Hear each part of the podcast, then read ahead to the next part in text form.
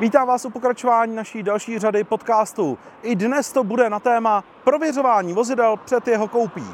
Většina Čechů, hlavně soukromých osob, si kupuje ojetá auta, pochopitelně především z cenových důvodů. To však sebou přináší i rizika, která je třeba co nejvíc minimalizovat prověřením auta, které si vybíráte. K vysvětlení této problematiky jsme si pozvali paní Petru Štumfovou, vedoucí týmu prověřování historie vozidel společnosti Cebia. Dobrý den. Dobrý den. Také pana Vlastimila Friče, zástupce ředitele a datového specialistu společnosti Cebia. I vám dobrý den. Dobrý den. A v neposlední řadě pana Pavla Šustra ze společnosti Mamakar. Přeji dobrý den. Dobrý den, děkuji za pozvání.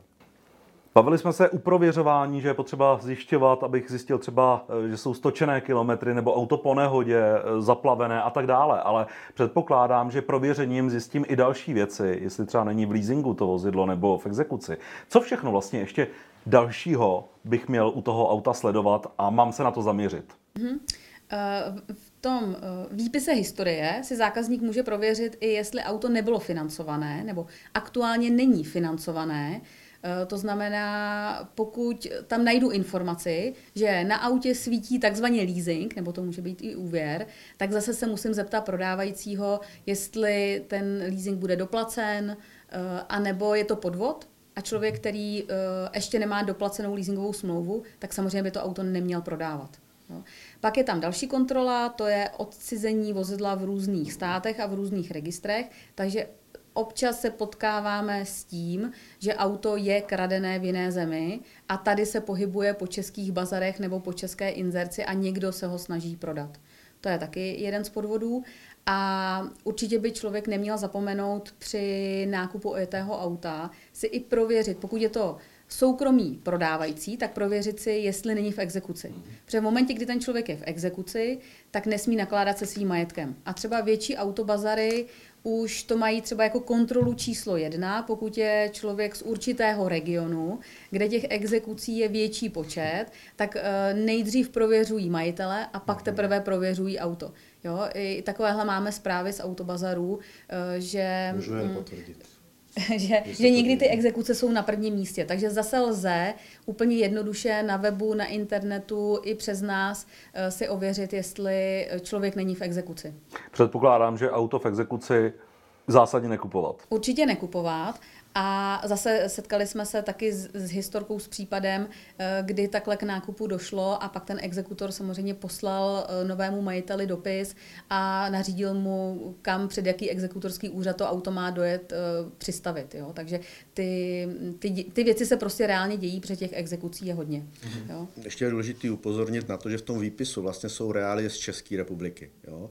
A pokud to auto uh, je čerstvě dovezený, ještě třeba nemá ani technic, nemá český technický průkaz, nebo má čistopis technického průkazu, ale nemá, uh, nemá registrační značky, auto je dovezený ze zahraničí, tak samozřejmě tohle riziko, který my prověřujeme pro Českou republiku, hrozí třeba i v té Francii, odkud to auto dovážím. Jo? Takže uh, pak máme na to jiný nástroje, není to ta digitální prověrka, ale je to prověrka, kdy auto se dá jakby zjistit jeho historii v tom státě, odkud se dováží a tam vlastně prověřím, jestli auto bylo registrované, jestli bylo odhlášený, jestli na něm není ta exekuce, po případě, jestli na něm uh, leasingová smlouva nějaká není. Po případě ještě uh, zástava, zástavní právo státu. Jo? Takže to jsou rizika, které jsou z toho zahraničí a je potřeba vyvrátit ještě jeden mýtus, který jsme tady nezmínili a to je to, jestli auto který se přivezlo z Francie, je vždycky odhlášen, jo? nebo teda z jakékoliv země. Eh, v Evropě neexistuje žádný institut na to, jakoby právní institut, aby auto bylo odhlášeno.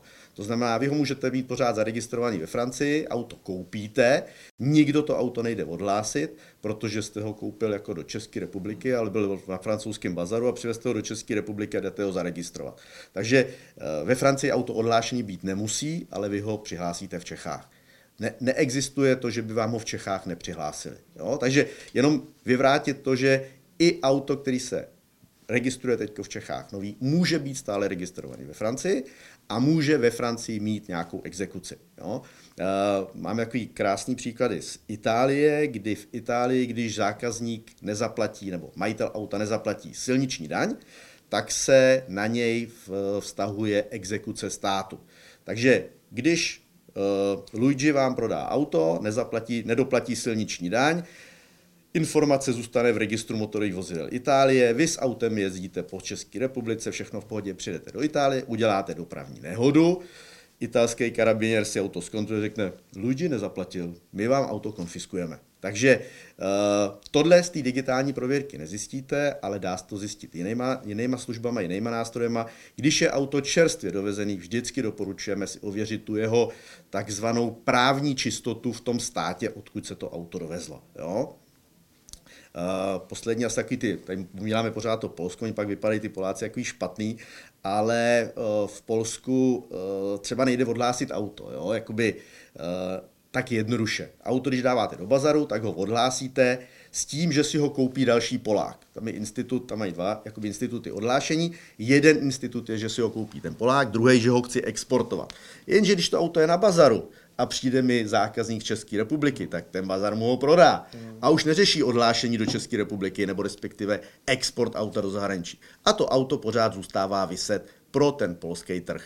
A může kdokoliv na to auto zaregistrovat nebo ho znova přihlásit do provozu. A teď se dostáváme k tomu takovému tomu uh, fenoménu, který se tady kdysi hodně, hodně eh, skloňoval, a to jsou dvojčata, kdy vlastně v rámci opravy auta nebo totální havárie nebo zlikvidování auta se mi dostanou do ruky čisté papíry, nebo respektive papíry k tomu autu, který je totálně havarované a na to si opravím jiné auto. Takže ukradnu auto, papíry mám, změním to vinko na tom autě a tradá jezdím, jako v pohodě. Jo? Ale zároveň se může stát, že to samé auto se, stým, se, stým, se stejným vinkem jezdí v Polsku nebo jezdí v, v Rumunsku. To je takový obvykle se stává to, že ty auta jezdí ve dvou různých zemích.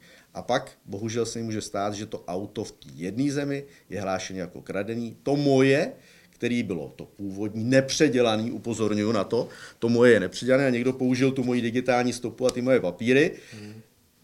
Zákazník třeba prodejce přede mnou a na to auto nechal udělat v Rumunsku jiné auto, který se ztratilo. Jo, udělal pojistný podvod a já bohužel to auto pak neprode, ne, neprodám. Takže zase prověřím, jestli to moje auto, který chci prodat, nebylo nějakým způsobem takto zneužité.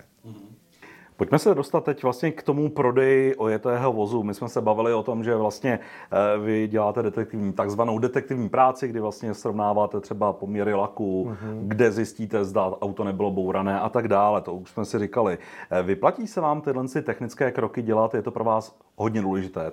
No tak samozřejmě, protože nemůžeme koupit jenom auto podle toho, že pán je sympatiák nebo a auto je hezký a my bychom ho chtěli na bazaru. Jo? To přijede plno jako zajímavých, hezkých aut, často třeba i teďka v sezóně jako auta z USA a to krásně, když si dáte nějakou lehkou, jednoduchou práci, s prověřením toho auta, tak vidíte jako strašné věci, Já co se... Koupím. Auta z USA se 66% vozidel, který se dováží z USA, mají významný škraloup na eh, tom, jak vypadají, když no. jedou z, z, z Pardon, Ameriky. Soubor 66%. Dvě no třetiny aut, jdou 90. 90. Pozor, jo, ale to jsou auta, které to auto vypadá takhle a na fotkách vypadá třeba takhle. Jo. To jsou normálně klubíčka neštěstí.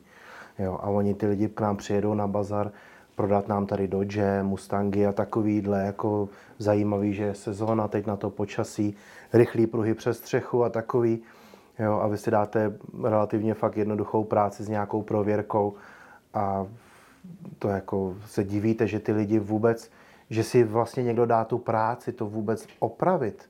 Protože to vypadá, to jak když se, když se, když prostě poskládáte Lego a hodíte ho na zem, hmm a jdete ho skládat na novo. Jo? Ta práce někde u soukromníka šílený. Hmm. Jako. No co vlastně? Pak ještě otázka, jestli to auto je to původní, že jo? Ano, jo? Právě. Tam se dostáváme k tomu, co jsme se kvali o těch dvojčatech, kdy to varianta, auto, kdy to auto se totálně, vy to vidíte jakoby tu klubičko, mm-hmm. ale máte k němu to vinko a ty papíry z té Ameriky. Mm-hmm. A třeba se někde takhle mm, po, pod, potuluje po silnicích jiný, který se vám líbí a vy si ho jako odcizíte. Že? Dneska se auta odcizují uh, ne na, že náhodou si vyberete, že tady je volný, tak si ho ukradnu, ale na objednávku. To znamená, mám papíry, potřebuju toho Dodge, který musí být žlutý s pruhama nebo něčím takovým a já jdu a ukradnu si ho. Jo? Uh, možná, když jsme u těch krádeží, taková vsuvka. Česká republika byla známá i v Interpolu takým modus operandi, který se jmenoval Česká republika, kdy určitá skupina zlodějů jezdila krást motorky do Německa. A ty se kradly přesně jak je na objednávku, kdy oni přes den šli, nafotili ty motorky a posílali je MMS-kama domů nebo přes, přes WhatsApp, nebo přes nějaké to prostředí. A e, doma už na to scháněli klienty a napsali jedničku, pětku, sedmičku, devítku bereme, takže oni v večer přijeli, věděli, kde ty, kde ty motorky stojí, že jo? v noci přijeli, šup do tranzitu, šup do tranzitu, šup do tranzitu, za noc to převezli do České republiky, přes noc se to auto, ta motorka se přestavila, respektive předělala se na papíry a ráno už odjížděla ke svým zákazníkům. Jo? Takže uh, my jsme trošku nezmiňovali to, že i ty předělání těch vozidel nebo těch, těch motorek, těch aut uh, se stávají, a pak je otázka, co je efektivnější. Jestli je efektivnější auto opravit z té Ameriky, a nebo si takhle pořídit uh, z jiný, jiné, kous. jiný kousek, který na to předělám. Jo? No, a ty napadá... klienti se pak strašně diví, že my vlastně se pozdravíme hmm. a pak se rozloučíme. Jo, že neuděláme testovací jízdu, ne, ne, vůbec neřešíme. Děkujeme, ani to třeba nerozebíráme. Nabízel nám pán M5, třeba Bavoráka, který byl úplně schořelý, úplně ale. A nechal tam třeba takzvaný torpédo, to ještě bylo ohořelý, jo? a my jenom jsme si tak rejpli do pána, že by ještě mohl vyměnit to torpédo a pak už to bude vypadat lépe, ale že pro náš autobazar to není. Mm-hmm. A že si nejsem vědomý o jiném bazaru, kde by to mohl prodat. Mm. Dá se říct, kolik takovýchhle případů třeba do měsíce máte? Jestli jeden, dva, jako pomalu to mizí. Mm. My nejsme velký bazar, pozor, jo. Eh, je potřeba si uvědomit, ale že když oni to odmítnou, tak to auto na tom trhu je. Je, ano. To auto někde se pohybuje a ten zákazník to auto potřebuje, nebo ten majitel, který ho má, že, jsou to peníze, tak on ho potřebuje prodat. Jo? A ještě možná uh, vysvětlit, že to dřív se ty auta předělávaly mnohem složitější. Jako bylo to drahý, Eh, bylo to náročný a bylo to i viditelný, že jste to auto předělal. Hmm. Dneska máte reprodukční technologie, které vám umějí vyrazit to vinko, nebo vygravírovat ho, nebo vylejzrovat ho, hmm. který si zakoupíte, který jsou dostupný jakýmukoliv servisu. Eh, máte tiskový nebo printový eh, technologie, kdy vytisknete typový štítek toho auta. Takže kompletní sadu toho k tomu autu pro tu změnu té identity pořídíte relativně levně.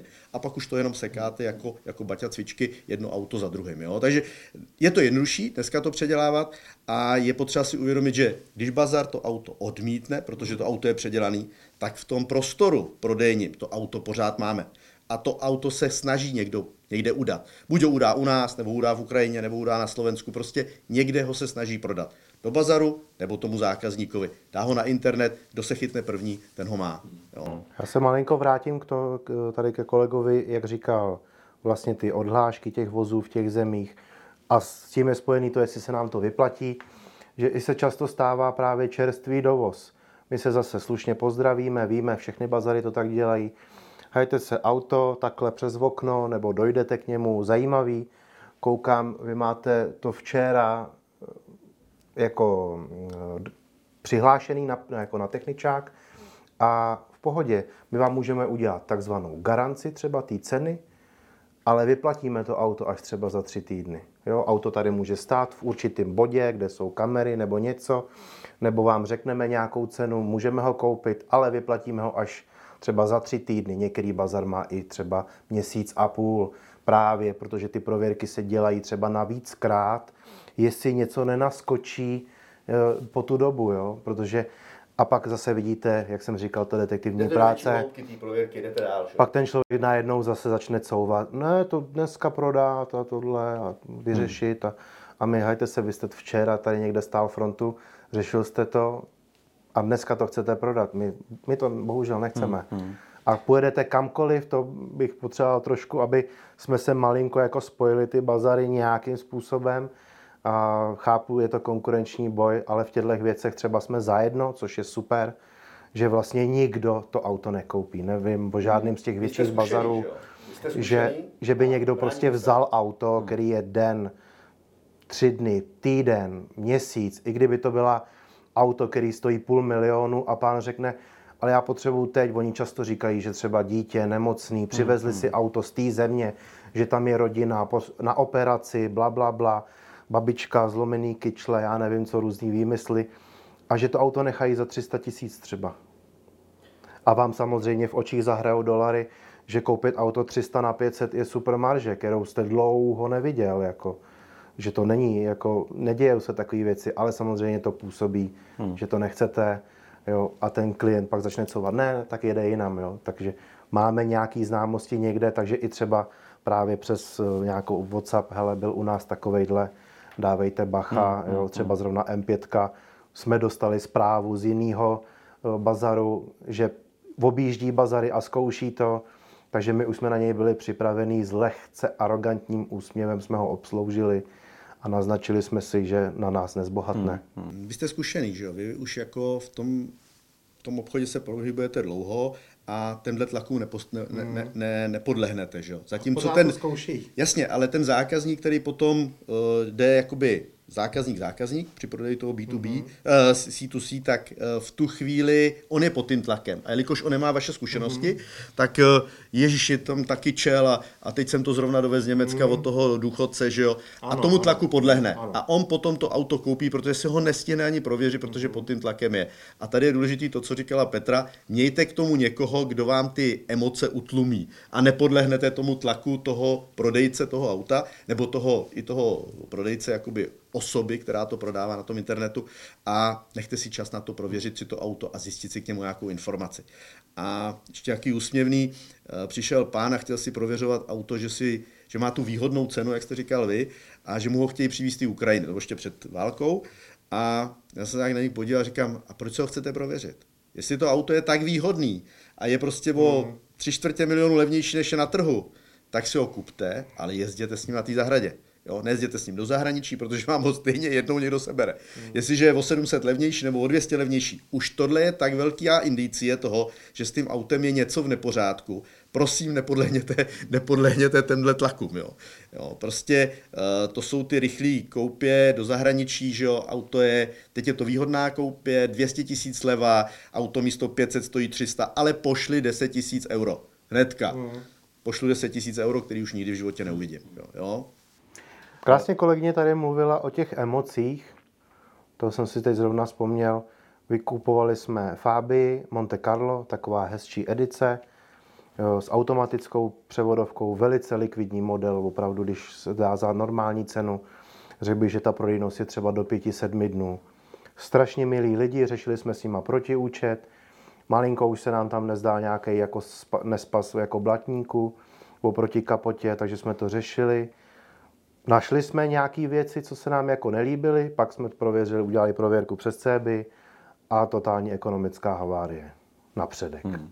Hmm. Jdu za těma lidma, zrovna fakt to byli milí lidi, kolikrát ty lidi jdou za váma za tím bazarem, že vy jste ty podvodníci, že vlastně my to na tom place děláme, že my tam řežeme ty auta, my tam stáčíme ty kilometry.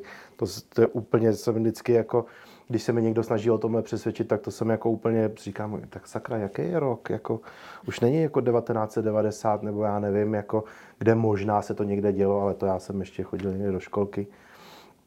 A tak mě to jako vadí. Ale říkám, tyhle lidi strašně fajn a chtěli nějakou cenu, kterou měli předběžně schválenou. My jsme auto viděli skrz e-mailovou komunikaci, že jo, hajte se tak kolem téhle ceny plus minus tolik až tolik se budeme pohybovat. Oni přijeli, a zjistili jsme tyhle ty věci. Jak ty lidi reagují pak? No, paní teda byla smutná, teď jako řešila, oni chtěli to auto, tak říkáme, a to od nás v rámci toho protiúčtu, říkám, hejte se, tak uděláme výjimku, dáte si nějakou menší zálohu, aby vám to auto neuteklo, jestli to chcete zkusit řešit s tím původním majitelem, protože to koupili auto z ulice, a jestli ho chcete nějakým způsobem konfrontovat, oni jak máme postupovat, tohle. Říkám, není to úplně jednoduchý, jestli jaká je smlouva, jestli měl smlouvu, že auto je určený na náhradní díly, nebo takový obezličky, vůz stojí a leží a, a je ve stavu, ve kterým kupující souhlasí. A prostě říkám, je to blbá situace. Hmm. No. Říkám, my to auto budeme muset prezentovat. Nám, vlastně my, když ho od vás koupíme, dáme ho za adekvátní cenu, pozor, není problém koupit takový auto, ale prodávat ho za adekvátní hmm. cenu s tím, že má nějaký takový škraloup, jak jsme se tady dnes naučili používat, Protože pro nás, my tomu říkáme slangově, že to auto bude hodně ozobávaný. Protože bude zajímavý tou cenou na tom trhu. Takže ty lidi pak přijdou nebo zavolají a budou se ptát, je, máte tam tu Fabii Monte Carlo v DSGčku, to je bezvadný. Ano, máme. No tak super, tak my se jedeme podívat.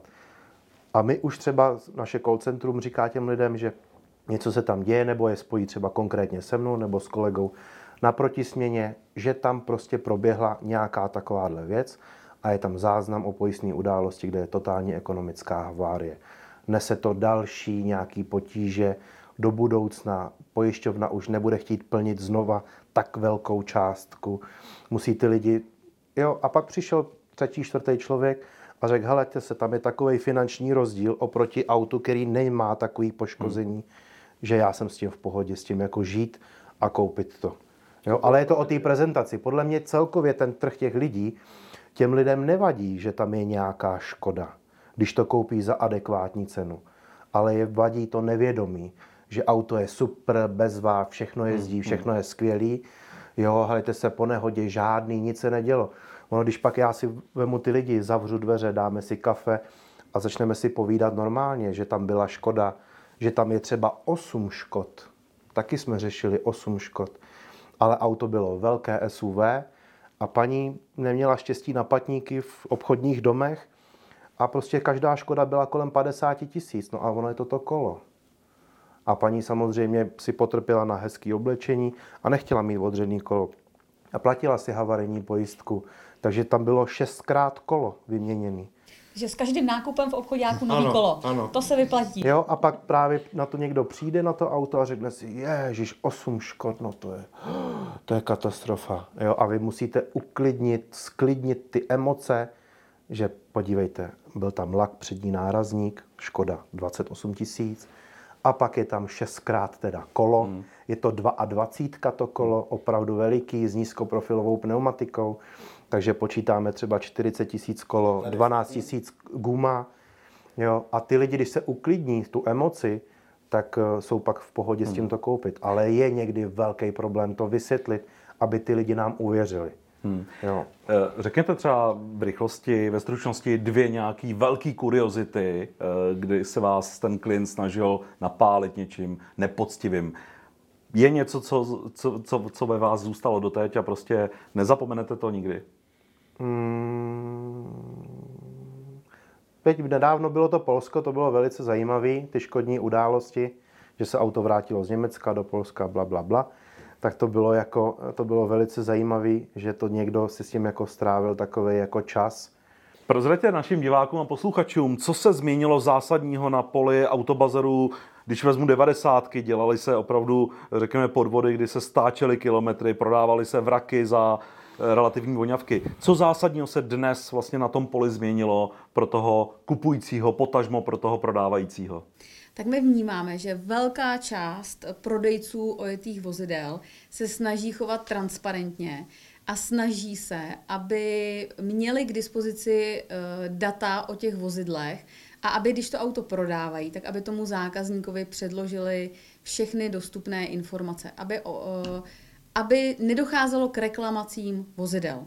Jo. Za nás musím říct, že jak jsme eh, spouštěli postupně do našeho prověřovacího systému některé, eh, nebo některá data, začali jsme s kilometry, pak jsme přidávali pojistné události, eh, máme tam i fotografie vozidel, data z inzertních portálů, tak s, každo, s každým tím přidáním té nové kategorie, která šla kontrolovat, tak to vždycky zbudilo velkou vlnu nevole u těch nepoctivých prodejců, kteří se okamžitě ozvali, jak to, že ukazujete nějaké škody na autech a kdo vám k tomu dal mandát a vy poškozujete naše prodeje, takže to byla vlna, když jsme spustili poškození, pak jsme tam pustili fotky, data z inzertních portálů, dva měsíce tady zvonili telefony, měli jsme hromadu stížností ze strany nepoctivých prodejců, jak to, že tam zobrazujete tyhle data a někdo vidí, jak já to auto prodávám?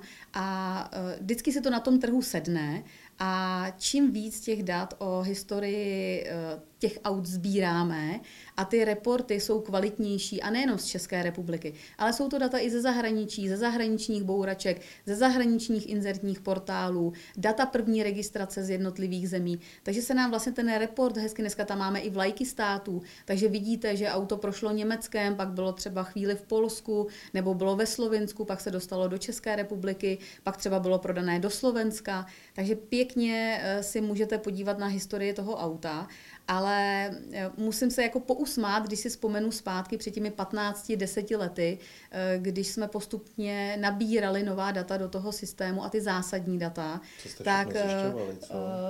co, co, co vylejzalo, jako co vylejzalo vlastně na povrch a jak, jak, jak jsme jako dloubli do toho vosího hnízda hmm. těm nepoctivým prodejcům, kteří se okamžitě ozvali. A to si myslím, že musíte i vidět vy v bazaru, nejenom jak my jsme se zlepšovali v těch datech, ale že i vlastně tím pádem je stížená cesta těm nepoctivcům a těm lidem, kteří předělávají ty hmm. auta, že o těch, pokud existuje ta digitální, jak my říkáme, digitální stopa. stopa toho hmm. auta a lze prověřit, tak je tam menší prostor pro tu manipulaci hmm. a pro nějaký podvody na těch hmm. autech. Já jsem vlastně u prověrek nebo u prověřování vozidel byl od začátku, já jsem takový ten senior manažer, teda podle stáří, že jo, senior. Uh, tak když jsme začali v 96. roce s prověrkama vozidel, nebyly tenkrát digitální data, nebyly, nebyly data o tachometrech, bylo jich minimum, tak jsme začali s prověrkama aut v tom zahraničí. Tenkrát se to rozběhlo, začali jsme to, spustili jsme ten program a k nám začali chodit ty prodejci, jo, který už dneska nechodí. Prostě ty mhm. ověšený těma zlatýma řetězama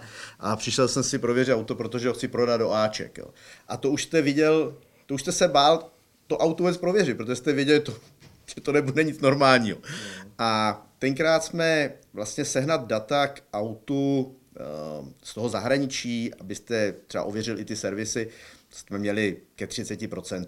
Jste zjistil tu historii, jakoby z hlediska, jestli auto bylo v Německu registrované, jestli není kradený, jestli nemá leasing, to se dalo zjistit. Ale ty tachometry prakticky nebyly. A řekněme k 70% aut jsme neměli nic v tom 95. Kromě té legální historie toho auta v zahraničí. Dneska, když se dováží auta, tak 3%, kolik máme? Kde v 97% aut máme data. Jo, máme data o tachometrech. Dneska vlastně průměrně máme k českým autům kolik? De, 7, 10, 10 stavů tachometrů. Jo. No. A my jsme se vlastně zaměřili na to, aby jsme všem pomohli uh, s tou prověrkou. Nejenom tomu člověku, který to kupuje, ale zejména těm prodejcům, ke kterým ty lidi chodí ty auta nabízet. Že? A e, když je to auto dovezené ze zahraničí, tak na co se můžete zaměřit? Že? Když e, to auto neprochází standardním servisem, tak aspoň se snažíme sbírat data v momentě, kdy se auto prodává v zahraničí, předtím, než se s ním udělá nějaká ta machinace. To znamená, e, auto koupím v Německu, mm, on má 150, já z něj udělám 98, protože se to pak líp prodá. Myslím, že díky právě našim službám se hrozně moc zaměřilo tomu velkému stáčení, jo? že dneska, když to někdo chce prodat, to vždycky už ověří a že hmm. stočit to o 500 tisíc je fakt jako už hodně brutální, proto těch případů nemáme tolik. Uh, my jsme spouštěli, ještě o, o, to, trošku o to uteču, my jsme spouštěli jednu službu, kdy jsme pro leasingovky prověřovali auta na bazarech a já jsem, to bylo v roce 2007, jsem objížděl bazary a zjistil jsem, že uh, třeba ze 100 vozidel, který jsme prověřovali, mělo 60 z nich stav tachometru 98 500, 99. Všechno to bylo stlačený pod texto, mm-hmm. protože ty auta už byly jako zajímavější pod texto. A najednou se začalo stávat, že bylo běžný 110, 120, 150. Dneska se bazar nebojí ukázat auto 180 tisíc, protože říká, je transparentní, ano, to auto jezdilo, tolik má najeto, my vám to můžeme zadokumentovat. A dostáváme se do toho co já si myslím, že co se změnilo na tom prodeji, je ta transparentnost. Že i ty bazary se snaží, tak jako Petra říká, reagovali negativně na ty nové informace, které dáváme, fotky, bouračky a tak dále. Eh, všichni už to vzali, že ta transparentnost prodeje je správná a že měl bych to autu ukázat co skutečně tak, jak je. mělo, jakou mělo historii, jak říkáte, přesně, a tomu pak odpovídá ta cena. To znamená transparentní prodej a spravedlivá cena. Klidně kupte si to auto, který má vystřelený airbagy, ale prosím, nejezděte s ním na silnici. Nebo jezděte na silnici, ale musíte počítat s tím, že když budete bourat, tak to může špatně dopadnout. Jo? Já, já musím říct, že když eh, do toho systému přidáme nějakou zajímavou novou informaci nebo nový datový zdroj, tak ti poctiví prodejci ojetých aut jsou rádi, říkají super, přidali jste tam skvělou věc. Chráníte ty, mě. Chráníte mě mm-hmm. a ty nepoctivci okamžitě volají. Takže i vlastně my, my si tady můžeme dělat takovou databázi těch bazarů, který se ozvou mm. a říkají, zase, zase mě poškozujete. Zase novinka. Za, zase, zase něco, co mě bude stěžovat ten prodej toho auta. To, co říkáte, je zajímavé. Kolik třeba takových poměrově procent těch negativních telefonátů, těch nepoctivců dneska je? Když to, to vezmeme třeba nevím, z deseti, je to jeden nebo z dvaceti? Jsou to jeden? asi nějaký jenom... Jsou to asi jako jednotky bazarů, hmm. jako řeknu třeba do deseti prodejců zavolá a ty opravdu, hmm. jako to jsou třeba půlhodinový telefonáty, kdy si jako vysvětlujeme, eh, na, na čí straně teda je pravda, ale je to... To, třeba je vůbec to, nevěřil. No, je to... On i ten bazar učí, jako, že má někdo tu no. drzost ještě jako zavolat někam, hmm. že mě skrz moje nějaký křivý myšlenky vy stěžujete práci. To no, mě jako to překvapuje. Jako zaj, zajímavý telefonáty. No. Máme takový no. A ono je i krásně vidět, že za ty roky, co se říkal třeba 10 plus minus, že najednou vidíte na těch inzertních portálech, že třeba auto má i 400 tisíc na to. Hmm. Hmm. Že vlastně i Škoda Superb může mít na to 650. Hmm. Kolega přímo u nás v práci má Superba dvojkovýho, první majitel jeho táta, a to auto má 670 na to. A teď jsme poprvé třeba řešili nějakou Saharu, že se rozlítal vrtule. Jo, řešil první turbo, první spojku. Takže to je zajímavé za ty roky zpětně, jak najednou vidíte auta, že ne, že všechny ojetiny mají na je to 170 nebo 190, ale mají na je to i 400, mají na je to i 500 a furt to auto je pohyblivé. A nebojí se to reklamovat, nebojí se ano. Uh, inzerovat. Ano, my teď konkrétně máme stříbrnou oktávy trojkovou RS, na je to myslím 426. Hmm. Hmm pán slušnej přijel s tím, chudák ještě přijel s takový ostýchavej, jestli to auto vůbec o něj máme jako zájem, jestli vůbec jsme schopní. A s pánem jsme se domluvili, adekvátní cena nastavená, jak výkupní, tak prodejní. A auto tam je, jezdí, včera v něm měl zrovna kolega na směně, jenom ho projet a říká, hele, to auto je úplně v pohodě, ale podíváš se na ten budík a samozřejmě eh, si řekneš, ty jo, to je hodně na to, jo.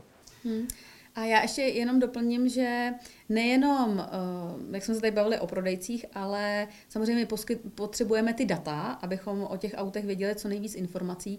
A i eh, ta chuť spolupracovat s námi Eh, ze strany různých institucí a poskytovat ty data o těch autech, tak vlastně časem roste a stává se to jako běžným standardem na tom trhu, jestli autoservis eh, nám bude poskytovat data, spolupráce s pojišťovnami, s leasingovými společnostmi. Třeba hodně leasingové společnosti jsou v tomto hodně iniciativní, že i nám navrhují různé věci, kontrolujeme tam třeba, jestli auto je financované, i ty pojišťovny při likvidaci pojistné události, při uzavírání pojistek třeba na dražší auta, tak si ty auta taky prověřují a sdílejí s náma informace. Takže vlastně ta transparentnost je na celém tom trhu a nejenom v České republice, ale samozřejmě řešíme Slovensko, postupně otevíráme naše prověřovací, ten prověřovací systém v dalších státech, takže máme zkušenosti i ze zahraničím, s těmi zahraničními daty a musím říct, že se ta situace jako hodně posunula mm-hmm.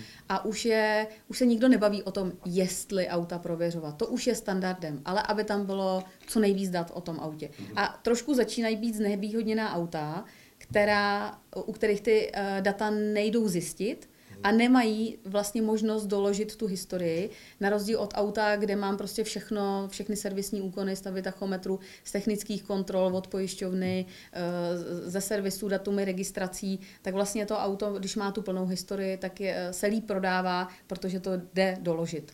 On ten prodejce chce ty, poskytnout tu informaci, jo? protože když je to i ta leasingovka, že jo, tak ona to auto taky musela servisovat. Ona to má na operativním leasingu a to auto probíhalo servisem. Eh, mohlo být značkovým nebo neznačkovým. A pokud ty data se do toho systému nedostanou, tak ten samotný leasingová společnost bude mít ona problém při tom prodeji, protože bude prodávat auto s nulovou, s nulovou historií. Že? A v tu chvíli je lepší, když ty data tam jsou a ten, ten prodej je potom tak opravdu transparentní.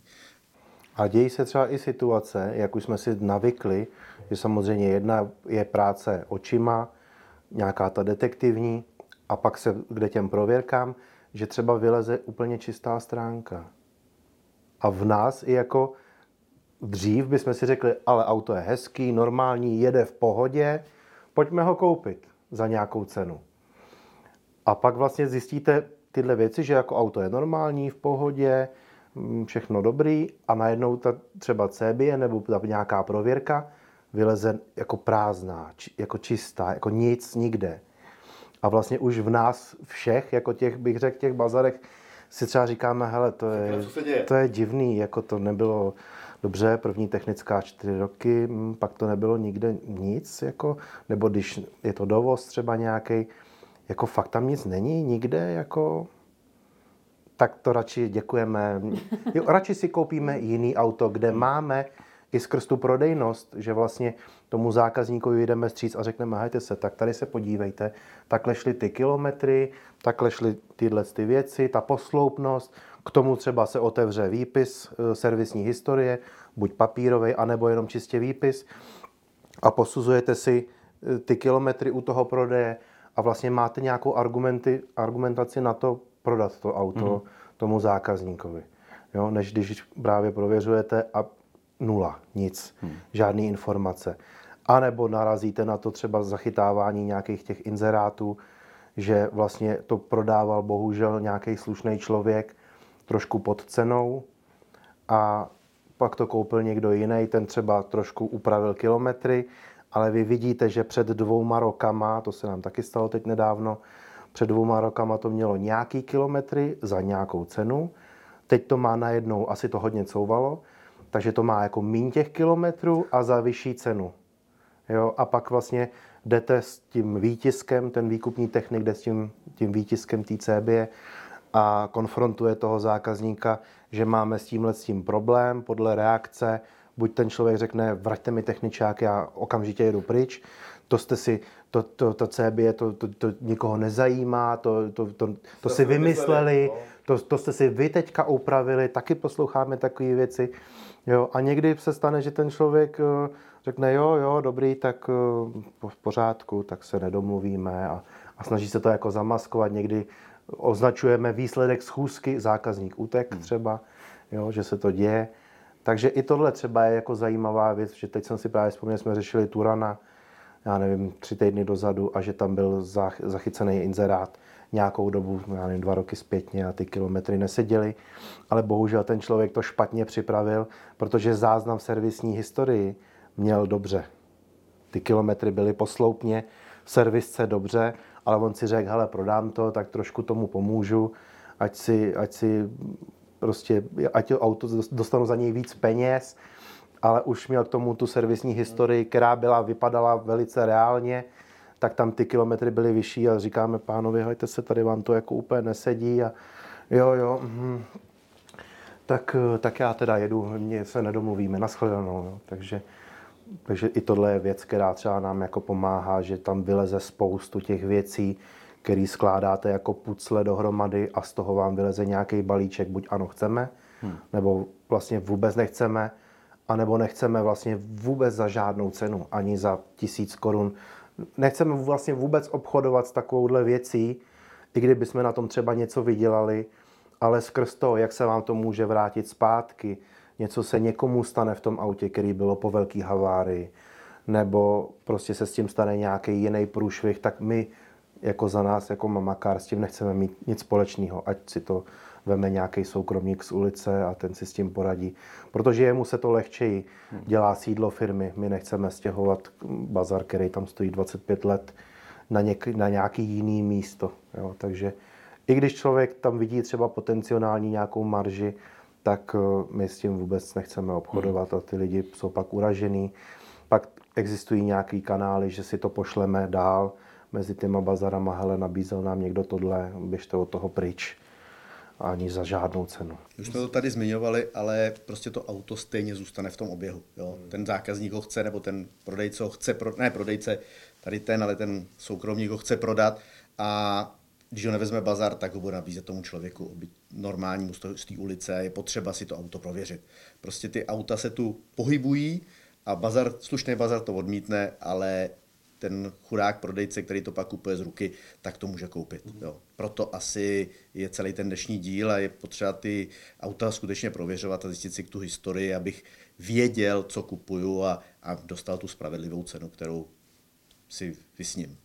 A důležitá věc, už se blížíme k závěru, ale eh, pokud jsem na place aktuálně a vytipovaný auto mám, vybraný, líbí se mi, mohu si přímo na place v autobazaru, v autosalonu, kdekoliv, prostě ojetý vůz, mohu si ho takzvaně od vás proklepnout? Lze to udělat z místa prodeje? Určitě úplně jednoduše. Všichni máme v kapse mobilní telefon, na autě je vinko, buď za čelním sklem, nebo je na, někdy i napsané na kartě toho vozidla. Takže zadáte si k nám do systému VIN kód a za pár minut nebo i vteřin vlastně eh, to prověření máte ve svém mobilním telefonu k dispozici. A nebo někteří prodejci už přímo to auto prověří za vás a za skla toho vozidla eh, dají QR kód nebo odkaz na to prověření a vy si to tím mobilem jenom naskenujete.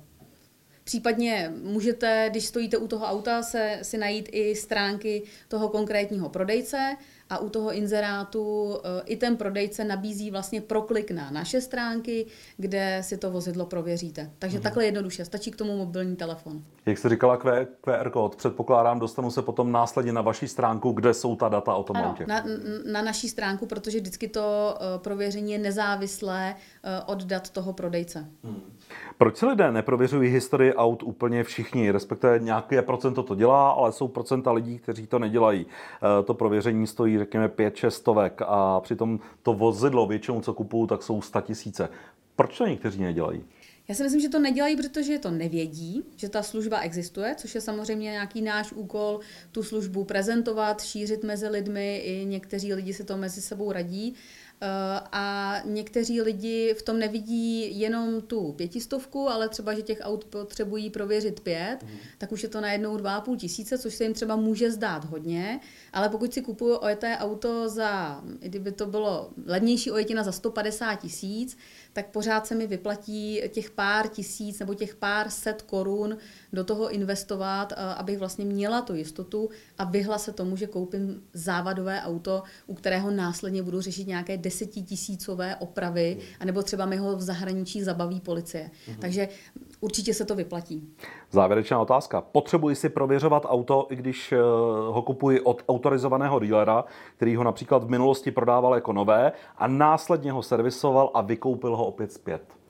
Tak samozřejmě můžu každému věřit, ale uh, auto... Věřuj, ale prověřuj. Věřit, ale prověřuj, ale v každém případě auto je nějaký majetek. Je to majetek, jako mám barák, tak mám auto. A pravděpodobnost toho, že auto budu následně prodávat, je prakticky stoprocentní. Vždycky to auto budu jednou prodávat a měl bych o tom svým majetku něco vědět. To, že mi někdo řekne, že auto je v pořádku, že auto autorizovaného dílera, je to dobře.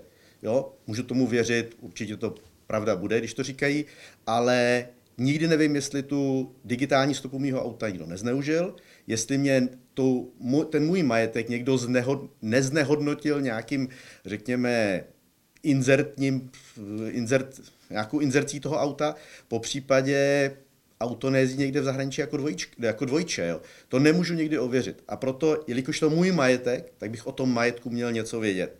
A připravit si vlastně podklady na to, že to auto budu jednou prodávat a měl bych já být taky transparentní k tomu dalšímu kupci. To znamená, já jsem tady koupil, to auto má takovýhle takovouhle historii, tohle to jsem do toho přinesl já a teď ti prodávám majetek, který má nějakou hodnotu. Mm-hmm. Dostali jsme se do konce toho dnešního dílu, který se jmenoval Prověření auta před koupí a nebo při prodeji. Já vám moc krát děkuji za váš čas, bylo to velice zajímavé a příště se opět budu těšit na viděnou a naslyšenou. Děkuji. Děkujeme. Naschranou. Naschranou. Děkujeme také všem divákům a posluchačům za sledování dnešního dílu. Věřím, že se vám líbil a hlavně, že vám přinesl spoustu zajímavých rad a informací, pokud budete kupovat nové auto. Nezapomeňte také náš podcast nazdílet vašim blízkým a známým. Dáváme vám totiž rady, které se vám, ale i jim mohou rozhodně hodit. Příště opět na viděnou a naslyšenou.